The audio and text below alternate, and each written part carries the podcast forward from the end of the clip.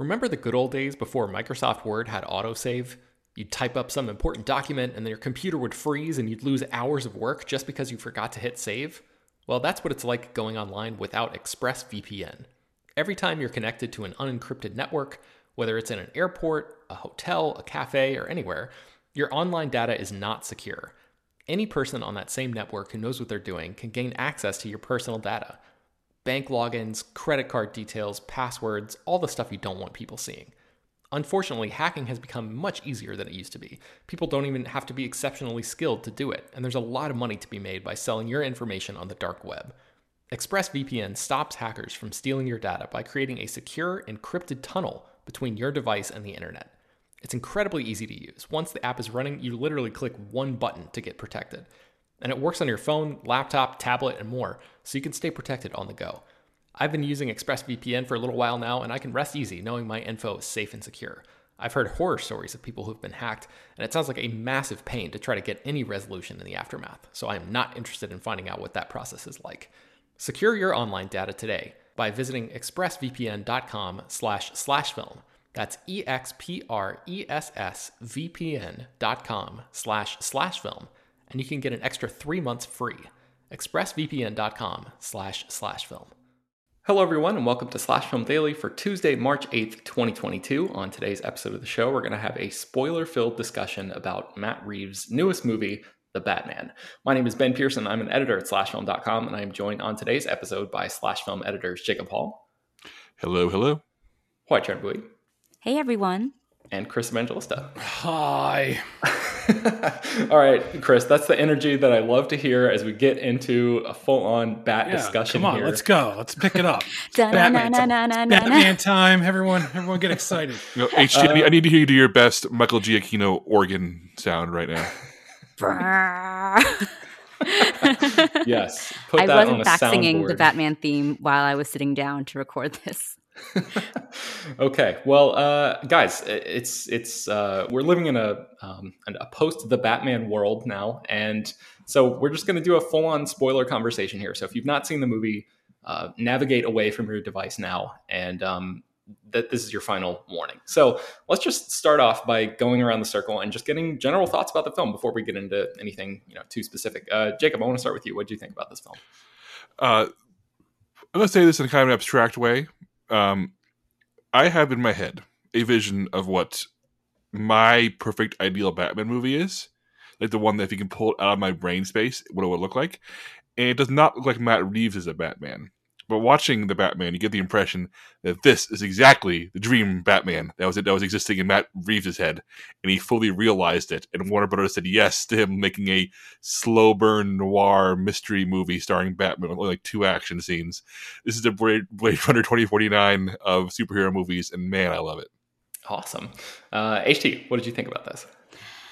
I love the Batman. I have been singularly obsessed with it ever since I watched it. I just love how uh, unapologetic, unapologetic noir and grim and grungy it is, while still not at all being grounded. I feel like there's a lot of uh, misconception between like dark and gritty and that being grounded, and I don't think that's the case at all here. It's so mythic and operatic, um, while giving us those dark tones that we expect with the Batman movie, um, and it's it's just it's wonderful. um, I'm yeah, I I feel like I've I've talked about it a lot, but I've had trouble in particular articulating exactly why I love this. But um, it's just it's so heightened and incredible. Chris, what do you think?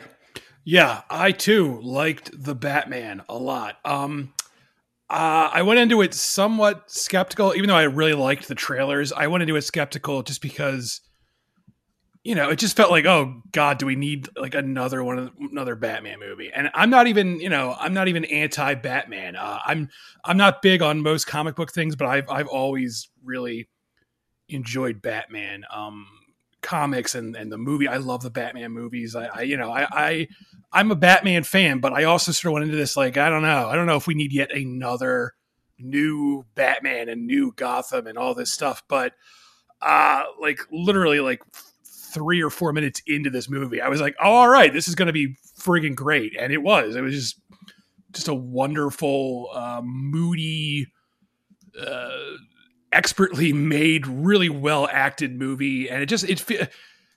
I, I I know this feels like a derogatory thing to say, but it feels like a real movie, for lack of a better phrase. Like, look, I, I know the Marvel movies are fun, and I I can have fun watching them, but every time I'm watching a Marvel movie, especially recently, they all feel sort of like the same to me. They're all just sort of blending together, and they're all selling the same thing, which is watch our watch the next Marvel thing. And this mm-hmm. just felt like its own. It felt like a real movie, and I was like, "Damn, this is a really damn good movie that just happens to be a Batman movie." Yeah, I fully agree with that, and I think I think that's like a big part of it. it it's a subtle thing, but uh, but I think that's a big part of the reason why I like the movie a lot too, because it really does feel like it's a self-contained thing. It feels like if Matt Reeves never makes another one of these movies, uh, if nobody else sort of takes the baton from him, then I had I'm like satisfied with the experience of this film. It's not like uh, there are no narrative uh, ends that are left dangling in such an obnoxious way that makes me feel like I'm um, I, I didn't have like a, a full complete experience. So um, I also I mentioned this in our Slack channel earlier, and uh, where I said that I, I, really loved the fact that I didn't really um, get the sense of much product placement in this movie, which is like another thing that shouldn't really be a big deal. I'm bombarded with it as we all are 24 hours a day at this point, especially in mainstream blockbuster stuff. But just the absence of it uh, stood out a lot to me in a great way. And Chris, you were joking about how, like, yes, Batman does not go go into a Walmart like in, uh, in Ghostbusters Afterlife. there's like a um, like a minute long lingering shot of the Walmart sign. Like, all right, we get. Yeah, it. and you know, I, oh, I guess I, is... I guess I'm confused because I you guys your your cut your screening didn't have the scene where Batman eats the bat calzone very salty on a rooftop. The calzone, whatever. The yeah. calzone that looks yeah. like a bat. Oh. Uh, but yeah, I just I love that, um, and, and, I guess it's just it, it, comes down to Matt Reeves' uh, vision of Gotham, right? Like we've seen Gotham City in so many different um, iterations over the years, but this version of Gotham, I love just like the the uh, that sort of rain soaked vibe of this whole thing, and that how it just sort of feels like it's different than just the the Christopher Nolan like oh this is clearly Chicago or whatever. It, yeah. it sort of has this really cool blend of a bunch of different locations, and it all like comes together and feels coherent in a way that a lot of the other um, Gotham's kind of haven't. Um, and and even like the the Joel Schumacher stuff, where it's just like you know there's there's 12,000 foot buildings of like giant observatories and like huge nude statues and like just like total uh, utter insanity. Um, this this actually feels like a a uh, a real city in a way that um, that a lot of the other uh, Gotham's ha- have not. So I, I, think all of that sort of uh, helps to prop up this movie and support it and ground it in a really really uh, cool way. It yeah, really feels about, like hell on earth yeah. because there's so many there, there's so many jokes made about how Gotham is, seems like a horrible place to live because of all the vigilantes and rogues running around blowing up the city half the time, and sometimes that's kind of brushed off uh, because the Christopher Nolan movies, for example, are trying for that grounded approach where this is the stuff that's kind of happening in the background and uh, is part of like the whole texture of the city or it's just at the forefront and everyone just accepts it as it is in the Schumacher movies. And here it's just kind of it's part of that daily life and that daily grind, but it still feels like it's become part of the city's rot. And I love that. Yeah. I know they filmed it in a combination of different locations, including uh, Scotland and London sound stages and whatnot. But I think that the combination of this sort of New York metropolis style city with the cobblestones and cemeteries and old architecture of you know Edinburgh. Uh, something to Gotham I think is really unique and is unlike the Christopher Nolan um, Gotham, which was hyper modern and very realistic. The Tim Burton ba- uh, Batman Gotham, which was you know stylized to the point of it being a German expressionist nightmare. What Matt Reeves has built here is a a city that feels old, a city that is so old it's starting to rot and fall apart, where these skyscrapers loom above slums, where you know the alleys amidst glitz and glamour, everything feels like it's been there for a long time. There's so many cobblestone streets that like turn into regular streets, which is mm-hmm. if, you ever, if you've ever been to London, you know it, a sign of a city that's been there for a long time, and Gotham feels like an American city that's probably been there for you know centuries. Uh, and we there's, there's like you know discussions about you know how the Wayne family, the Arkham family, have been around for so long. You get the impression that this is just an early America, old money city that's on its last legs and can't sustain itself anymore. It it is all in the background. The movie never pauses to say this. This, is this Right. is just production design and cinematography. It is incredible world building.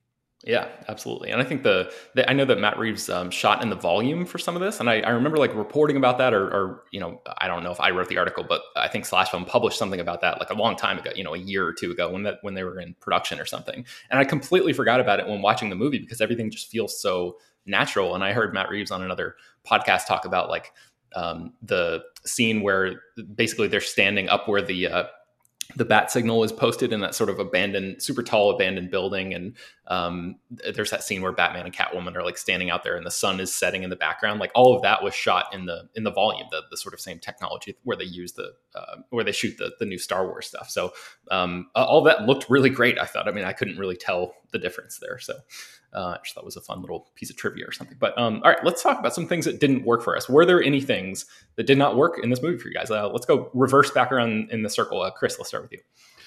Uh, you know, I really don't have much. Um, I know a lot of people might have an issue with the film's runtime, but honestly, it, it kind of flew by for me. I, the like the only thing I had a real big problem with, and it's like a small nitpicky thing, but there's this like part in the middle of the movie where one of the Riddler's clues is is uh, it basically tra- it's like a, it's in Spanish, but it translates to uh rat with wings and neither batman nor gordon immediately are like oh like a bat. They're like they're like what could this be? And batman's like Yes. it could be a falcon. And it's like come on man. When you hear like when you hear rat with wings you immediately think bat. It's like the like even other batman uh, movies like batman returns the penguin says the bats with wings do your thing. Like there's a whole th- like it's literally the first and, ne- and neither batman nor gordon make that connection. And i'm just like how come like are, i don't understand why they wouldn't like immediately be like oh like a bat. Like but really that was the only thing that really stood out that bothered me. Other than that um i do think the movie is a little too derivative of other movies. Like the whole this whole movie is is matt reeves being like pulling from different influences and that's great you know all movies steal from other movies but there's a scene where uh, they're looking through like the riddler's journals after they find his apartment and then like that's literally lifted right out of seven like to the point where it's like except like and like i know the whole movie is inspired by seven but that scene is literally in seven and like stuff like that every now and then i was like this is a little too like derivative matt reeves but Yeah. like those are like very minor things in in the overall movie for me like they did they weren't enough for me to be like the hell with this movie they were just they, they took me out of the movie like briefly Yeah, you you mentioned before I saw the film, like you might want to watch Seven again before you before you watch this, and I think HT and I both did, and I was really glad that uh, actually HT, I think you saw the Batman before Seven. Is that right? Did I get the time yeah, right I saw the that? Okay. Batman before. I mean, I'd seen Seven before, but it was a long time ago, so I decided Yeah. to rewatch Seven afterwards. And I'm like, wow, it really is just Yeah. Seven. yeah, I was very glad that I, I watched it beforehand because it's like it's so clear. I mean, even down to like some of the the language that the Riddler uses at the very end of the movie, where he's just you know in that sort of like interrogation scene or whatever. It's like it's almost exactly word for word some of the stuff that Kevin Spacey's character says in Seven. So, um, okay, HT, anything uh, in particular stood out that stood out to you that, that didn't really work as well for you? Yeah, I mean, I, I want to address some of the criticisms that I've been hearing around the online blogosphere because uh, upon watching the movie the first time, I didn't really see any of these at all. And I honestly don't understand a lot of people's criticisms still. Uh, most of, the, of them criticizing the um, derivativeness of the film, which I don't really have much of a problem with. I think that all movies borrow from other movies. There's nothing original anymore, anyways. And I think if you do it well and with the vision that Matt Reeves has, then you can have you can add so much more texture and just so much more oomph to a movie uh, where everything is so samey nowadays, especially in superhero cinema. And Matt Reeves does something. He he he may use something. He may borrow from things uh, that have done it before, but that he that he adds to uh, a Batman movie with these things that we've seen in Seven, that with things that we've seen in in Klute or something. I think it's it it is a, such a refreshing way of remixing uh, these this kind of visual language and um, making it just uh, more, just giving us something more to see on a, in a Batman movie. Uh, plot wise, I know a lot of people have had criticisms about the plot, um, and I don't actually. I think that the two like big parts of this movie. The the big sort of mystery. I actually I really enjoy how that kind of weaves through the um, the entire film, and you have you see Batman kind of come to terms with the fact that he has connections to this rot that he is fighting and um, this corruption that he has been trying to cut off uh, you know, at the at the edges, but um, having trouble to get to the center of it and, and, realizing that he's basically part of the problem, uh, which I think is, or at least has ties to that part of the problem, which I think is just mm-hmm. such an interesting way of really um, sort of tackling what a lot of people have had have criticized about Batman before is that why doesn't he do anything as a, a very privileged billionaire person um, as he is? And I think that it really takes him to task for that in a, a very fa- really exciting way. Um, and then the third act, which I think a lot of people have talked about in terms of just like not fitting or being an extra thing, I think it all brings it home, honestly, because the Batman um, in this case, it's about a lone figure trying to be the one stone turning the tide um, by himself. And the movie is about him realizing that he can't do this, that he can't just change an entire way of life, an entire city all on his lonesome, and that he he can't just divert the water, but that he has to lead people. Uh, and I think that that final act really brings it all home. And I, I think it's incredible. It's such a bleak, nihilistic film up until that third act, which really hammers in that message of hope, which is something I'm always a sucker for. So uh, I just turned this into another why I love the Batman. Um, anyways, uh, criticisms. I did notice my second watch time, my second time around watching this movie, it did lag a, a little bit in the middle. And I think that the runtime did sort of get to me when I watched it again. But other than that, that's all I have. Sorry, I just totally took this in another direction. no, that's fine. Uh, Jacob, what about you? Uh, well, you can cut this part out if you want to, but you can leave it in so people can understand how ragtag our operation is. But of course, we step away to record this Batman episode as huge Dune 2 news breaks. Mm, mm, what's uh, happening? Florence Pugh joins Dune 2. Holy shit, wow. Amazing. So, yeah, you can cut this part out or leave it. I don't care. Uh, stuff I do not like about the Batman.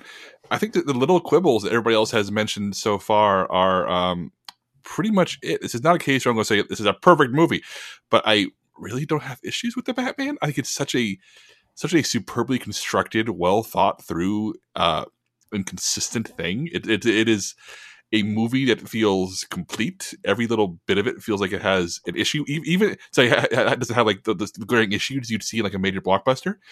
Uh, even the stuff that people can complain about, um, that is a, is a rightful complaint, like uh, Gordon and Bruce Wayne not really understanding Spanish particularly well or, or understanding the rat reference, is worth it for uh, Colin Farrell's gruff, you know, uh, uh, Italian American gangster to correct Batman on his Spanish. that little bit makes it worth it for me. But I like HT, I want to um, confront something I think people complain about and say why I, I think it's actually good, uh, which is the third act, which is everything after the Riddler is captured and and his his plan goes into effect the flooding of the city and his his his uh followers uh taking you know sniper positions in the in the stadium. I just people I, I like I, am temporarily off social media, so I haven't seen specific complaints. So maybe I'm off base here, but I just feel like in the year 2022, we have a subplot where a crumbling city that can't sustain its infrastructure anymore is flooded by a natural disaster. Uh, as the corrupt institution can't do anything about it because it's too interested in itself to take care of it, while the villain a fringe lunatic with online followers sends armed men, active shooters, into a crowd of innocent people. And in this situation, we have a hero who, in the midst of all this, must put himself between innocent people and armed maniacs. That to me is the most relevant a superhero movie has ever been since The Dark Knight, which is a film about the war on terror. Yeah, and, you know, sorry, God. No, I, I just think that, that that third act is striking and personal and about something in a way that most movies aren't, even especially superhero movies. Please it's go ahead, Chris. A New York disaster movie, and I think that's it. Really evokes that in a really uh, powerful and impactful way. And go ahead, Chris. No, yeah, I, I said this in my review, and I, I, mean, obviously, this is also because this is like the first big new movie I've seen uh, in a while, and all that. But like, when that whole ending was unfolding, like this was the first time I, I watched a movie after the aftermath of, uh, you know, the the Capitol riot, where I was immediately like the first thing that came to my mind was the Capitol riot because that whole thing is set in the aftermath of an election, and the whole thing is about, you know, just, just basically stopping these people celebrating an election and, and so forth, and and just I was and like obviously the screenplay was written before that, and they shot pretty much most of the movie before that happened. So I doubt it was like intentional, but I just thought it was interesting that it's like we've entered this period now. It was kind of like after 9-11, how anytime there was a disaster movie, you immediately think, oh, that like 9-11. And now it's mm-hmm. like anytime I'm going to see a big like riot scene involving uh, politics now, I'm immediately going to be like, oh, like the Capitol riot. And it's mm-hmm. like, this was like the first time I had seen something that immediately, like immediately, just like triggered that thought in my mind, and I was like, "That's just so, it's just so weird how that that happens." Basically, how you know that 9-11 thing happened, where the minute you start seeing movies where buildings are falling down after 9-11, you just can't separate them from that real event. Yeah, isn't that like is that such a unique thing? Because as you said, this is you know written and mostly filmed before the Capitol riots, and yet Matt Reeves clearly had the anxieties that we're you uh, all of us on this podcast are feeling in his brain. He clearly thought, "Man, things are bad right now," and it is wild that that happened. That the movie captures that you the, the unique, you know, COVID pandemic, uh, post Trump, uh, during Trump uh, era chaos. Uh, it's clearly infused in this movie, and Christopher Nolan to his Batman movies as well. I mean, I don't like Dark Knight Rises, but that movie is has a lot on its mind in terms of what it's about, and it just it really makes you realize just like I love Marvel, but Marvel movies really aren't about anything. They're about being entertaining. So. Wow, what is it about Batman that allows him to be such a politically charged figure, I guess, or at least allow his movies to be a vehicle for such strong political messages? I th- I think it's because, and this is a, sounds like a generic answer, but of all the superheroes, Batman is like the most human you know? He's he's literally just a guy. I mean yeah he's an obscenely wealthy guy but he's a guy and you can craft pretty much anything onto that. You know other you know the marvel got heroes they all have distinct powers that you have to fit into their story. And batman you can sort of just mold to fit what you need him to fit because he is just you know he's a guy. You just need to him have him you know have that suit and those gadgets and you can pretty much do whatever you want with him. And that's kind of why i love batman because any batman can be batman you know even i know there are people who only want batman to be dark and gritty but you can really all the batmen are, are valid in, in my mind even the even the campy Adam West era. Like they all count. Especially Adam West. Yes. Adam yeah. West. That's why I love Batman too, Chris. He's my yeah. favorite hero. He's just he he is just a guy, and he's a guy who has honed himself into the perfect perfect weapon in a lot of cases, and that's why a lot of people uh, admire him so much is that he's he's the perfect specimen for humanity. But I think at the same time, it's in his resilience and in his in his uh, just determination to make himself that way that is more admirable than actually being the world's greatest detective or the the Dark Knight or anything like that. It's it's what he how he became that. It's uh, it's his, it's a steadfast it's a steadfast refusal to give in to his worst impulses, and that's what this movie's about. It's about Batman realized about Bruce Wayne and Batman realizing, oh, there is a line. We're on the verge of crossing it. We can't cross that. And like it's so funny that uh, the defenders of Zack Snyder's DC movies have gone on at length about how oh it's a movie about Bruce Wayne's redemption, him learning uh, you know uh, how to, how to be a symbol of hope. Yet that's never actually in those movies. It's just people applying it from a distance. Whereas the Batman is actually about that and does it well and does it without any any clutter or mess. And uses biblical ener- uh, imagery better than Zack Snyder ever did. And so you don't see. Is... Oh, I was just going to say you don't see Robert Pattinson uh, literally branding anyone with a bat symbol in this movie. So you know, there's there's that too. But go ahead. Talk about how Matt Reeves is clearly an Adam West fan because not only did our own uh, Brad Oman write an article that broke down all the Easter eggs in the film, and there are so many references to 1960s Batman, but just the image of Batman showing up on a on on, on a, on a crime scene and like hanging out with the cops and like solving crimes, like being shoulder with Gordon. The idea of the, the Riddler and the Joker essentially teasing a team up at the end is gritty and as noir as all of this is this really feels like the University Adam West series in terms of how in terms of the rules and relationships. It, it's just serious instead of comedic. I, I, that tickles me to no end. It takes itself. Hmm, this might be the worst, uh, not a good way of saying it, but it ta- it t- treats everything with a sincerity. This heightened, silly comic booky world with a sincerity and a seriousness that hasn't really been afforded even in Marvel movies where this is sort of par for the course. They they always try they always do a wink and a nudge at the camera, but here it's treated with such sincerity um, that I don't think I've seen since the Sam Raimi movies, honestly. Yeah, it's interesting because like the the Nolan movies would be like the the paragon of like uh, stripping away all of all, essentially all of the fun from a super. I, mean, I, I love the Dark Knight, but like uh, stripping away all of the the sort of goofiness from the inherent comic book ness of of these uh, source material kind of things. And this movie sort of has its cake and eats it too, where it like it, it does the dark and gritty thing, but it also has a little bit of a. It, doesn't wink at you, but it, it sort of embraces the the sort of ridiculousness of the whole thing. I mean, there are like some of the shots. If you were to if Matt Reeves were to put the camera a little bit further back and just sort of give us a little bit more of a wider view, it could it would maybe look a little bit ridiculous of like Robert Pattinson's Batman walking around in a crime scene with Gordon, but because the camera is so up close and it's so subjective and it's very much like in these different characters' POV and like the storyline is so um, uh, so tied to character, it feels important in a way that um, that a lot of the the other sort of goofier things don't necessarily have the the interest in in dealing with. You know, it's it's more some of those goofier things are more interested in doing the wink than committing to the narrative. And I think this one uh, walks that line really well. I mean, his voiceover, that that gritty noir voiceover, ha- was basically made fun of just a couple years ago in the Lego Batman movie. Mm-hmm. Yeah. Uh, what was what was the opening line for that? It was like darkness.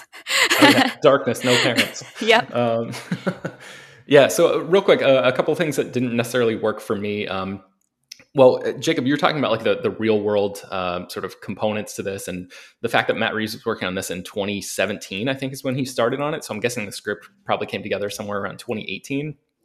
Um, Dave Chen, who hosts the Filmcast, uh, friend of the, the site, and you know, previously the Slash Filmcast, I mean, very much like a, a, a uh, notable figure in Slash film history, uh, wrote a really good Twitter thread that I think I'll try to link to in the show notes about like the uh, opening or one of the opening scenes of this movie where Batman saves this guy, this Asian man, from being brutalized in a subway station, uh, and just like the idea of Matt Reeves writing that scene and casting that guy and filming that like before this sort of um I, I don't know what you would call it like sl- uh, spate of just horrific anti-Asian violence that has happened uh, really in like since in the past couple years like since the pandemic began uh is something that didn't necessarily sit well with Dave and I it, it I don't know if I would go as far as to say like it uh, it didn't work for me but it definitely like raised my hackles a little bit when I was watching it. I was like, oh, this is uh, this is charged imagery that Matt Reeves is working with here. Can I say something as an Asian woman? Please do. Yes. Um, this might get me some angry emails or something, but I oh god, I'm, am I going to regret saying this?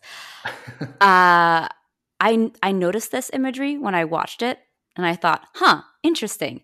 But I thought nothing more of it because I don't think that was the intent behind this scene. And honestly, I don't think it's that deep. Not to minimize everything that has happened and everything that is happening currently and everything that I think is still not being reported on as much and is still an extremely real and important issue.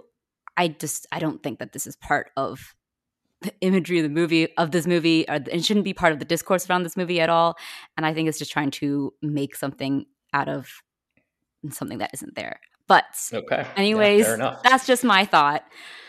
Yeah. Uh, so the only other two things that didn't necessarily work for me were um, some of the fight scenes. I thought were like a little hazy. Uh, I couldn't really see exactly what was going on, and this is something that I guess is is sort of par for the course when it comes to Batman stuff. You go back and try to watch some of the fight scenes from the Christopher Nolan movies, especially Batman Begins. It's like what what on earth is even happening here? Um, but especially the editing with the Batmobile chase scene. I remember watching that in the theater a couple nights ago and just being like okay, what is the geography going on here? I mean, I, I liked the way that the sort of vis- visceral nature of how it was shot, where it sort of felt like GoPro cameras were mounted to the outside of the thing, and like uh, the vehicles were like spinning around and jumping through fire, and all of it like looked cool. But there were some moments where I don't know, some vehicles got twisted and flipped and started blowing up. And I was just like, okay, I'm, I'm a little lost in the scene here in terms of like where where things were coming from, where they were. I, I think some of the the action in the film, just broadly speaking, could have been um, uh,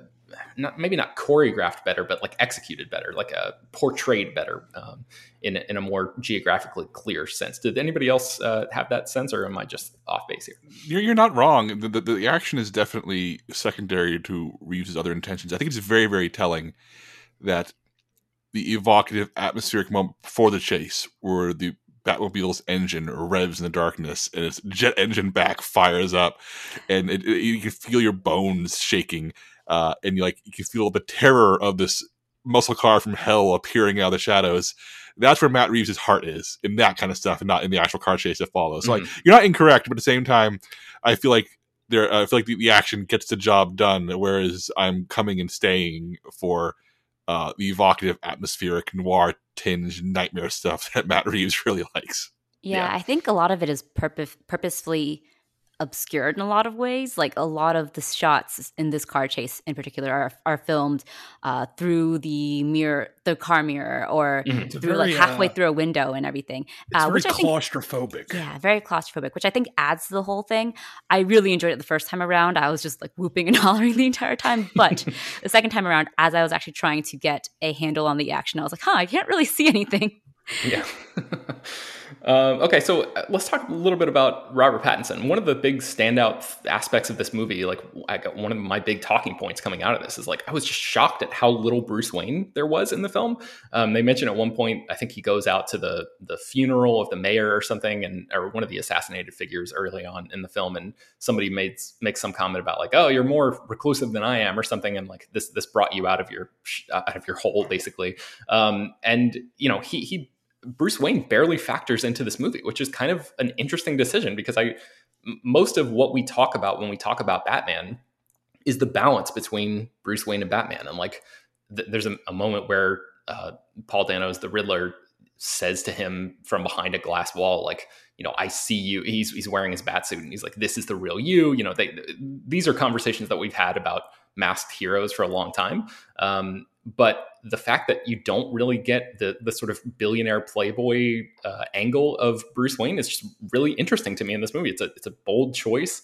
Uh, it's year two, so I guess the maybe maybe the reasoning behind it would be like he's more of an obsessive character at this point, where he's just like deep into year two of this Gotham project that it, I think it, it's referred to as, um, where he's just he's still working on being Batman, and like maybe he doesn't have enough time to uh, go out and sort of cultivate that side of his personality. And maybe he doesn't um, realize that he could use that as a, another um, piece of his arsenal, like the the Bruce Wayne uh, persona, like can be just as much of a weapon for Batman as a batarang or something if he use utilizes it correctly. And uh, and, and none of that is in this movie. So I just thought that was kind of interesting. Anybody else have any thoughts about that? I love this half baked Bruce Wayne because he is someone who is completely Batman at this point. His his Bruce Wayne or whatever is left of Bruce Wayne has been subsumed by the Batman persona that that grief, that rage, that vengeance that drives him to go out into the city every night and try to hold back the the criminal element uh, just by his lonesome. And he is so blind to the fact that this this you know one man vendetta uh, is not really really doing much and that it actually is kind of it might be hurting people around him uh, that he hasn't been able to have that divide yet between his personalities and have a, a healthy work-life relationship. So um, i absolutely love sad boy batman. I absolutely i love the fact that his Bruce Wayne persona has not yet been developed, that he's early on. He feels like a much rawer version of, of Batman than we've ever seen. And in that case, I think that he's the most relatable Batman we've ever seen. He's, you know, the Bruce Wayne is not there yet. I did write a whole piece about this on slashfilm.com. and um, I, I stand by it. I, I love him and his tiny little sunglasses just cringing around, cringing away from the sunlight in his giant mansion. um, and I think that really solidifies Battinson for me are Bats as one of my favorite Batmans, my cinematic Batmans at least I've seen, just because he's been so consumed by the Batman here, um, and the whole movie is about that arc of him trying to of him realizing that if he lets his vengeance quest consume it, uh, consume him anymore, he could become someone like the Riddler or mm-hmm. like the Riddler's goons. When one of the Riddler's goons uh, answers, "I'm vengeance," he realizes that this could be the path that he goes on, and um, once I'm sure in the next movie we'll see the bat, the Bruce Wayne persona uh, emerge more. But here, this is him realizing that he needs to have that division and he needs to bring himself a little bit more into the light. Uh, I'm sorry, I'm going long again. Okay, continue. No, that's great. I mean, there's so much Batman in this movie. I mean, like so much Batman. Batman is the lead character here, not Bruce Wayne. That's so interesting to me because I was expecting to be, you know, 15 minutes of Batman and you know two hours of Bruce Wayne, which kind of seems to be the the standard for a lot of previous Batman movies, where you know he puts on the suit for action scenes, where he does everything else, you know, out of costume. Where here, there are major character moments, major plot moments, major like emotional moments where Robert Pattinson is wearing the cape and the cowl, and I was wondering why I thought Pattinson was so compelling in these scenes, more so than I think Christian Bale or even Michael Keaton. And uh, uh, Deshaun Thomas, one of our writers, wrote an article about little things that, that she loved about the Batman, and she pointed this out because I certainly would not have noticed this, which is that previous Batman have all worn the eyeshadow around their eyes, like Pattinson does here. Even though it's the first one we see him still wearing with a mask off, and but previous Bat costumes have all been sort of a, a flat uh, matte black, whereas uh, Robert Pattinson's uh, Batman costume has a, a a shiny reflective leather, and the combination of the shiny leather with the eyeshadow allows Pattinson's eyes to register in a way that uh, other actors simply have not been able to because of the use of material in the bat costume combined with the eyeshadow. And so I'm not saying that Robert Pattinson's Batman is, you know, I don't think Robert Pattinson is better acting Christian Bale. I think they're both tremendous. But, but I, I am saying that the costuming choices uh, seem to have taken into account the fact that there's a lot more Batman here, and that Robert Pattinson needs to be able to bring serious, soulful eyes and emotion to Batman in his many, many Batman scenes. So I think in terms of actual Batman on screen, I think Pattinson is my favorite one, simply because he has the most to do as a character as Batman. I think it's a tremendous performance. Yeah, Chris, any thoughts on uh, Battinson? I mean, yeah, I don't have much more to add. I, I, uh, uh, I, I, think this is a great performance. Um, I, everything Robert Pattinson does here is just very interesting. It's just so different than what we're used to. Like even, like yeah, we've had you know growly Batman before and stuff like that, but what he's doing is is much different than what we see. He's just playing him as a lot weirder and a lot stranger than than what we usually get. And I love that weird paleness he has. He just he's just sort of like just like I, don't know. He's just he's he's so um bogged down by by tr- you know trauma and what he's been doing for the last two years that he doesn't really have a personality and i kind of love that about this i love how how sort of like he's still just being molded and formed as he goes along. And I like that Batman has an arc here, which is something we don't really get a lot in Batman movies. It's usually the arc is he becomes Batman, and that's really it. and and this is, you know, it is a whole arc of him learning to let more people into his his little world. Like you know, the early scenes where where where Batman slash Bruce Wayne is is interacting with Alfred, played by Andy Serkis they really took me off guard at first because Batman's like really, really rude to Alfred in his early scenes. And we usually don't get that. You know, there's usually a really warm relationship between those two. And I was like, damn, why is Batman such a jerk to Alfred? And, you know, they actually expand on that where, you know, Alfred almost dies and and Bruce admits that, you know, he, he's been keeping Alfred at arm's length because he doesn't want to get close to people because, you know, the, the people he was closest to, his parents, uh, were killed and he doesn't want to let anyone in and he's realizing you know it, it, took alfred almost getting blown up for him to realize like oh i actually do have people in my life i care about and you know mm-hmm. he has that also he starts to develop that with selina and you know I, I just really like that we get to watch batman grow beyond just being batman and that's really uh, you know, again, I like pretty much all the other Batman movies, but I don't think any of them, except maybe Batman: Mask of the Phantasm, uh, mm-hmm. uh, really have that that sort of Batman arc. And even that Batman Phantasm is really about him becoming Batman. So really, this is the only one where the arc isn't just I have to become Batman. It's more about who he is as Batman, who he becomes, and who he can become. And I, I just think that really sets him apart from the other Batman. It's his Spider-Man 2 existential crisis. Yeah. Yeah, I think that that will translate or, or sort of a trans, serve as a good, a good uh, transition point into some of our favorite moments because uh, for me, I absolutely loved the opening section of this movie with that um, voiceover narration where he's talking about fear and you see the bat signal and the effect that that has on the criminal element in Gotham and how people just see it in the sky and like drop their graffiti, you know, their spray paint cans and just like run away and they're just like terrified of like all of the the sort of gaping maws of darkness that uh, that sort of are, are, populating all of these different areas of Gotham. And I loved like just the um, you know I think Batman Begins is a movie that is very much about weaponizing fear as a thing. I mean, there's like a toxin that does that in the movie, and um, th- still, even with the existence of Batman Begins, I don't think a Batman movie has captured that sense of um, how scary Batman is to the criminal element as the opening scene of this movie did. And it's one of those things that sort of like makes you, or made me anyway, like pump my fist a little bit of like, oh man, yeah, this is like really cool. Like I love that shot. I mean, Chrissy described it so well in your review of him like coming out into that onto that uh, subway platform as if he's just like this demon from hell, just like you know his his boots, boots are stomping. Boots yeah, I love that. I love that. I like, love that. Like even like, though they do do the you know Batman disappears thing, I love that you actually see Batman like show up here. I think that's such a cool idea where he's just like, yeah. I'm here. Like, oh, all right. yeah, and and so like seeing that, it's, it's such a cool thing. And then he beats the shit out of the guy, and maybe goes a little bit too far, and you realize like, okay, this all looks cool, but people actually do have a reason to be scared of this guy because, oh yeah, Batman uh, historically is a kind of unhinged character. He's this billionaire who goes out and you know uh, beats the shit out of people in the night.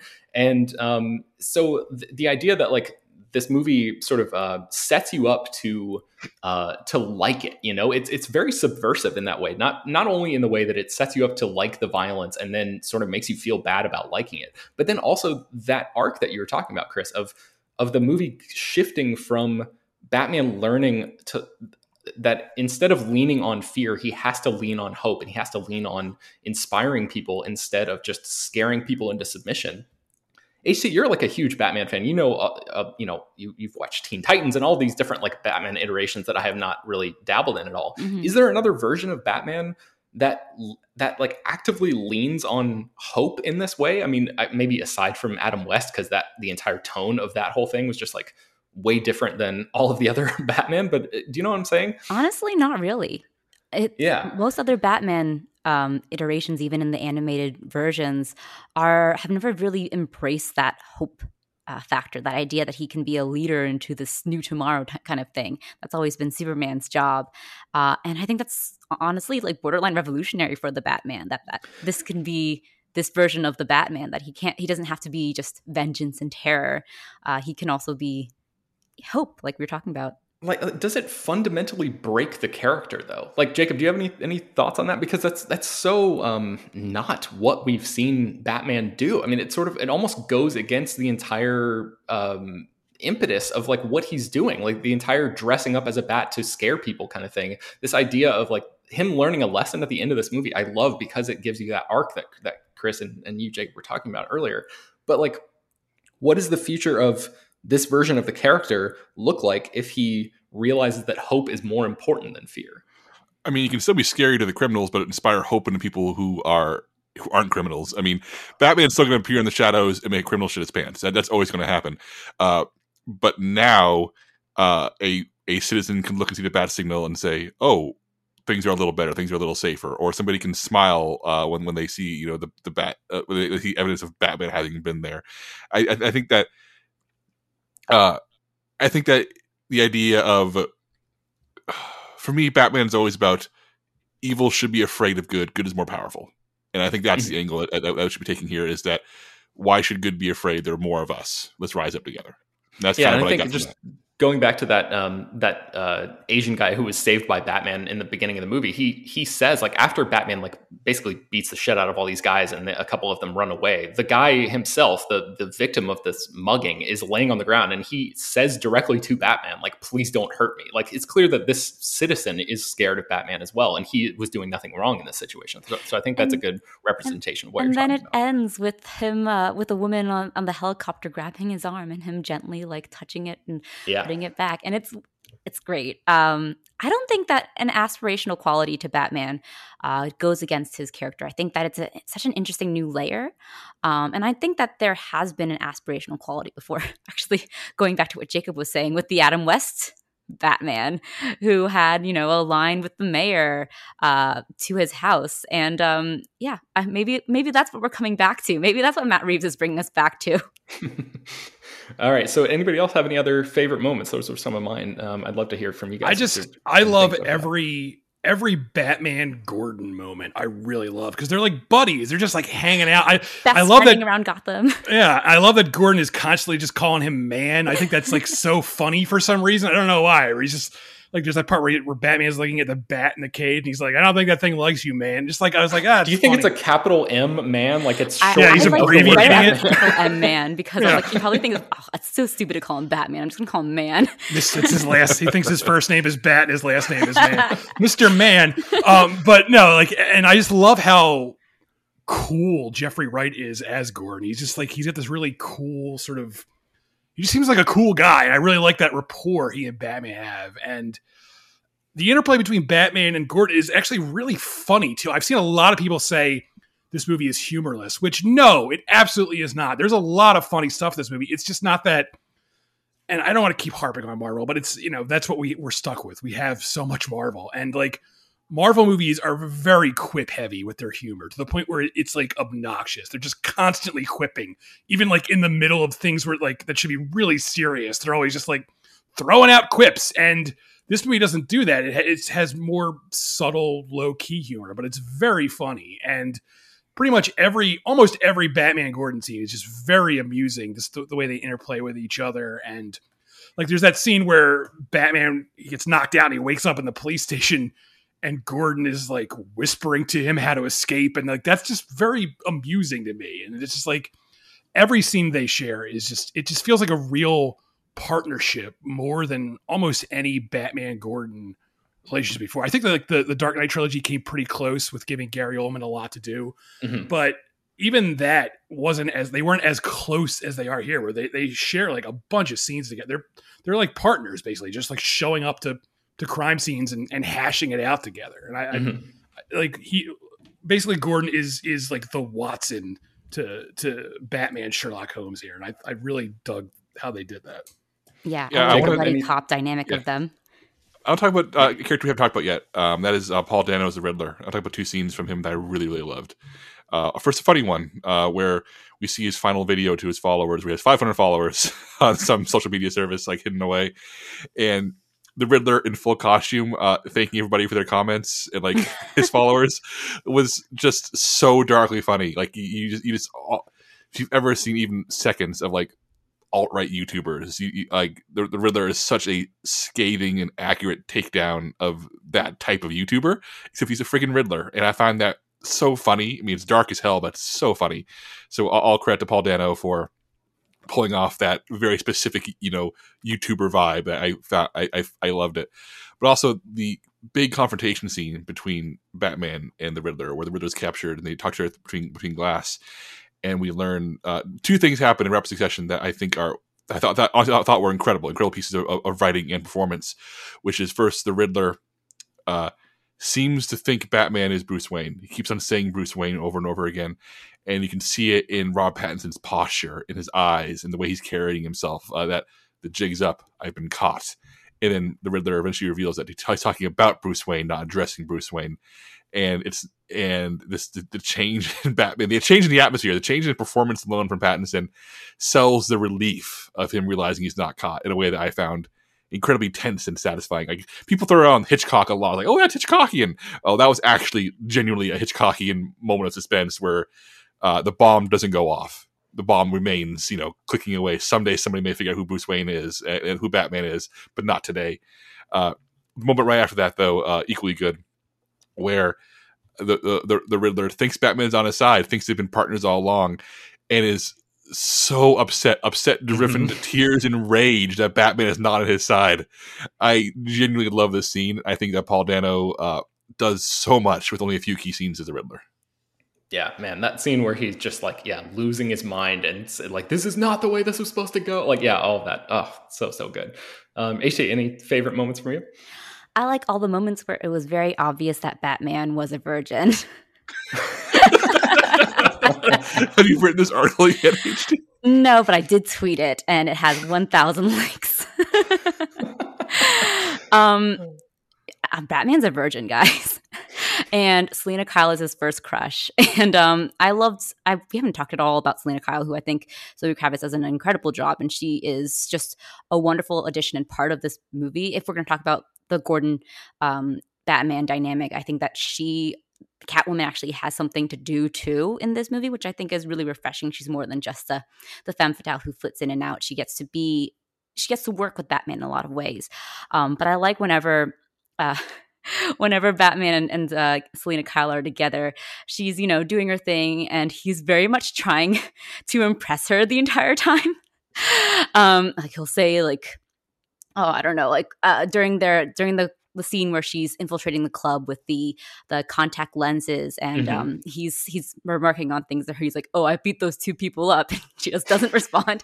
And um, uh, later on when he recognizes her her long lace up boot on another woman and immediately runs to her and his just behavior every time she's around is oh my god my crush is here it so, definitely is. And there are moments where mm-hmm. he's like standing off to the side too, and he's like not saying anything. And you get the sense that he's just like trying not to mess anything up yeah. or like say anything dumb. Reduced to wordlessness by Zoe Kravitz, which fair. Uh, yeah. And then later on, when when he's replaying that clip of of uh, Selina taking the contact lens out over and over again for no reason either. Like you don't need to replay that clip. It's just the same thing. She's just rejecting you. And Alfred says, "Oh, new friend." He's like, "Grumble, grumble, leave me alone, Alfred." Oh man, yeah. Zoe Kravitz is so freaking good in this movie. I mean, this is like where the Chinatown element comes in, and and I think you're right, Ishi. There's there's so much more than just like um, you know, uh, Catwoman historically has played off of Batman in really, really interesting ways. Uh, I think Batman Returns is probably like the peak of that. Um, maybe even still, maybe even after this this movie, um, taking all of it into account, that still may be like the, the sort of platonic ideal of what a, a, Batman Catwoman relationship can be. But this is still so freaking good, and Pattinson and, and Kravitz have such great chemistry together, and the the um the way that uh like both of their characters are um are tied by this this trauma. Like that i feel like the idea and we may have written about this on a site. Somebody somebody may have written a feature about this already. But like the idea of trauma has become such a um, such a buzzword in uh, pop culture properties over the past few years that uh, it kind of loses all meaning at a certain point. Like we're, we're, so inundated with it that like you just kind of roll your eyes sometimes and be like, oh, another another trauma narrative. Like great, I haven't seen this since last week, kind of thing.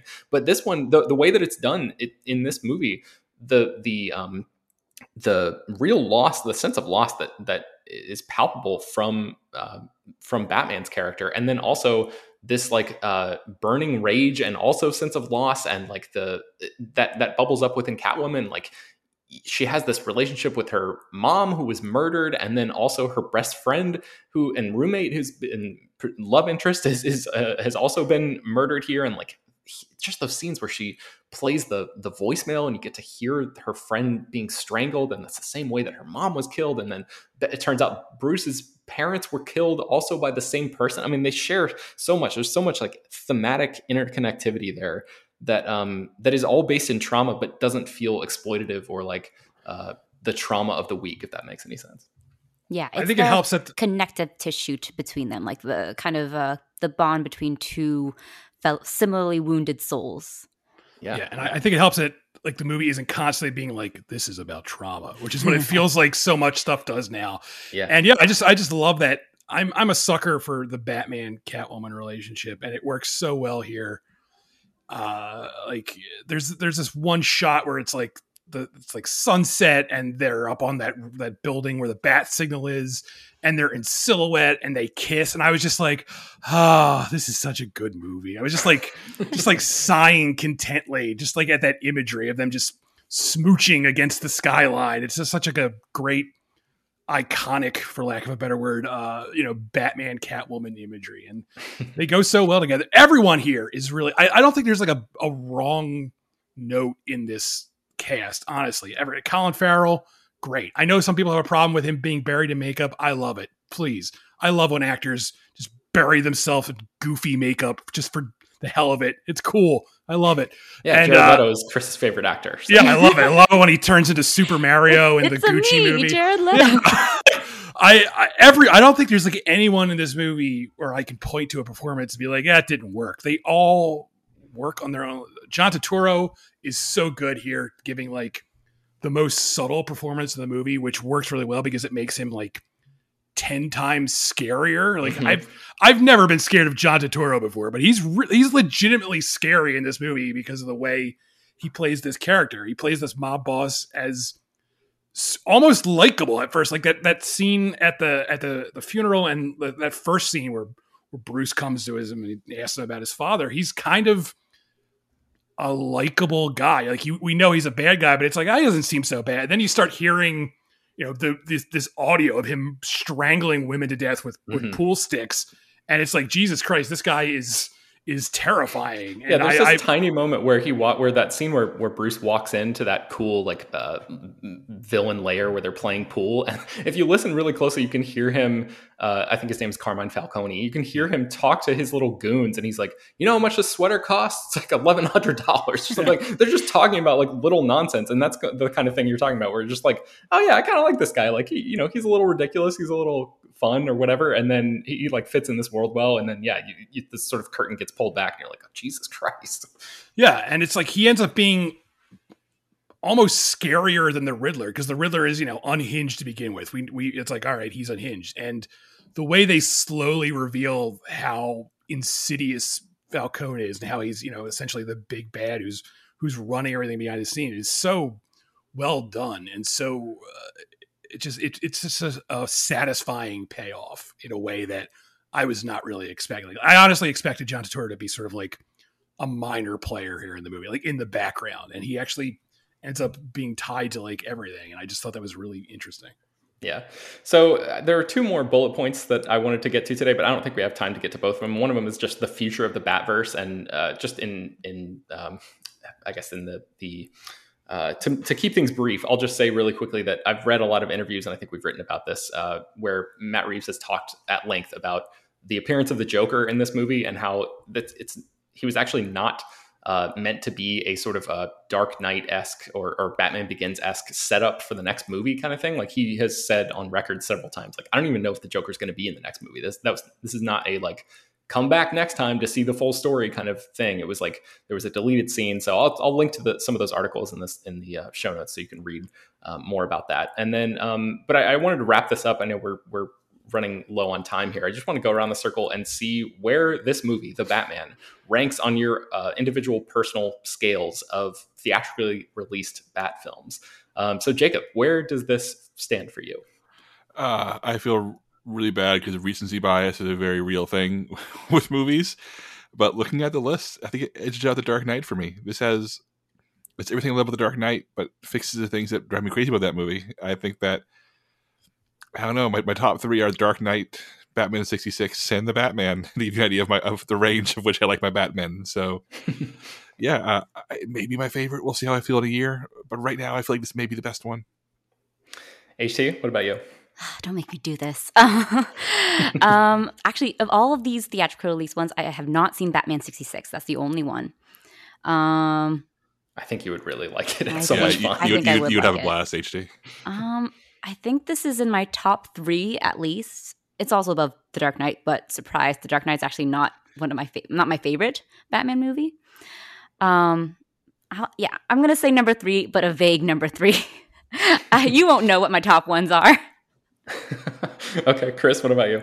Yeah, man, it's tough because my knee jerk reaction is like it's this one, but I I I worry that is recency, recency bias and just like ah I just saw it.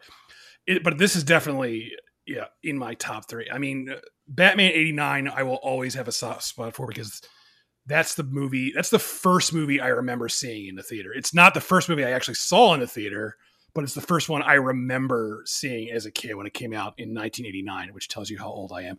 Um, uh, but and I just remember it being such a huge goddamn deal when it came out, and just being like, "Holy shit!" Uh, so that's always going to be special to me. I love Batman Returns because it's so kinky and weird. Uh, I really like The Dark Knight. I really like The Dark Knight Rises. I know a lot of people don't love that one. I love that but this is this is so such a, a damn good movie. So it's it's definitely top three or four probably for me too. Yeah, my top three is the same as Jacob, although the order is a little switched. So I would still say The Dark Knight is number one, just because I think HT, I, I, felt that lag a little bit in the, the Batman's runtime, that mm-hmm. three hours. It kind of like, there are some moments where it, it, uh, it sort of sags a little, and I'll actually need to watch it again to like really be able to pinpoint exactly why that happens, because I was just sort of um, letting it wash over me the first time.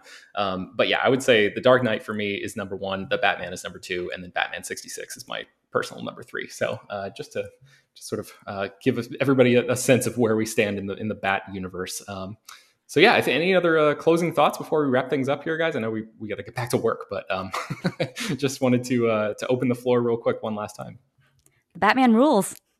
Yeah. The Batman rules. Oh, we didn't talk about the score. Oh my god. Ah! Oh wow, real, wow. Real quick, are we? Real quick. We're a bunch of idiots. Holy crap. Ah, uh, my so good. Such a good score. Uh, the way it uses uh, the Nirvana song "Something in the Way" and the way it's just big and loud and and just rumbly. I mean, the Dark Knight score is phenomenal. Dark Knight Rises score is actually even better, but this is so goddamn good and and uh I don't know, it's just ominous and and booming and just right from the start when you start hearing those notes that are taken from something the way I was just like, oh yeah, this is gonna be good. And I just and the Ave just, Maria, yeah, of it all too, and, too. and friggin' Paul Dano like singing that at the very yeah. end of the movie too. It's just like, oh man, I love the way that that how that was just like so um, organically uh, woven throughout the, this whole like yeah like gothic score. So so good. I will say uh, I love this score, and I'm a Giacchino stand for life. But the Batman theme does kind of sound like the Imperial March. Interesting. Okay, I hadn't really picked up on that. I don't. To... I don't hear that HT. I don't hear it. Oh, okay. Okay. I'll have to compare. Listen to it again. okay. Uh, Jacob, any closing thoughts from you? Uh, this movie's great. Like, I, we, so often people complain about you know blockbuster culture, you know, and things being the same. I hope the Batman makes a billion goddamn dollars worldwide because it, it would reward a three-hour-long character-driven noir. And, and you know what? I if we're going to have endless superhero movies, and I enjoy most of them, I mean, more than most, I think. I want to see more like this. I'm very greedy. I want, I want my, I want my cinema. I want my superhero movies to be cinema, if not all. I don't want all cinema superhero movies, but I want all superhero movies to be cinema. Yeah, well, well said. Well said. And also, just well like said. one last uh, hat tip to Matt Reeves because I don't think we really talked enough about him here, and I think he's like a huge part of the reason for this movie working so well. I mean, if you go back and look at his filmography, he's he's pretty unimpeachable at this point, and um, I think he just he cares a lot, and you you feel that in every frame. So uh, yeah, more more movies from Matt Reeves, regardless of what they are, please, because he's just uh, he's on a hot streak right now. Uh, okay, I think that's going to bring us to the end of today's show. I'm going to link to a few things in the show notes, uh, but yes, you you can uh, listen to this podcast is published most of the time every weekday. I'm not sure what the rest of this week is going to look like because Peter's still out of town and uh, we're all busy, and I'm not sure exactly what's going to happen with the with the remainder of the week. But hopefully, maybe I'll be able to come back at least one more time uh, to do a news episode or maybe a, a, mini water cooler or something like that. But um, Slash Film Daily is usually published every weekday, bringing the most exciting news from the world of movies and TV, as well as deeper dives into the great features you can find on the site. You can subscribe to the show on Apple, Google, Overcast, Spotify, all the popular podcast apps. Send your feedback, questions, comments, concerns, and mailbag topics to us at peter at slashfilm.com. Make sure to leave your name and general geographic location in case we mention your email on the air. Don't forget to rate and review the show on Apple Podcasts. Tell your friends, spread the word. Thanks for listening, and we will talk to you next time.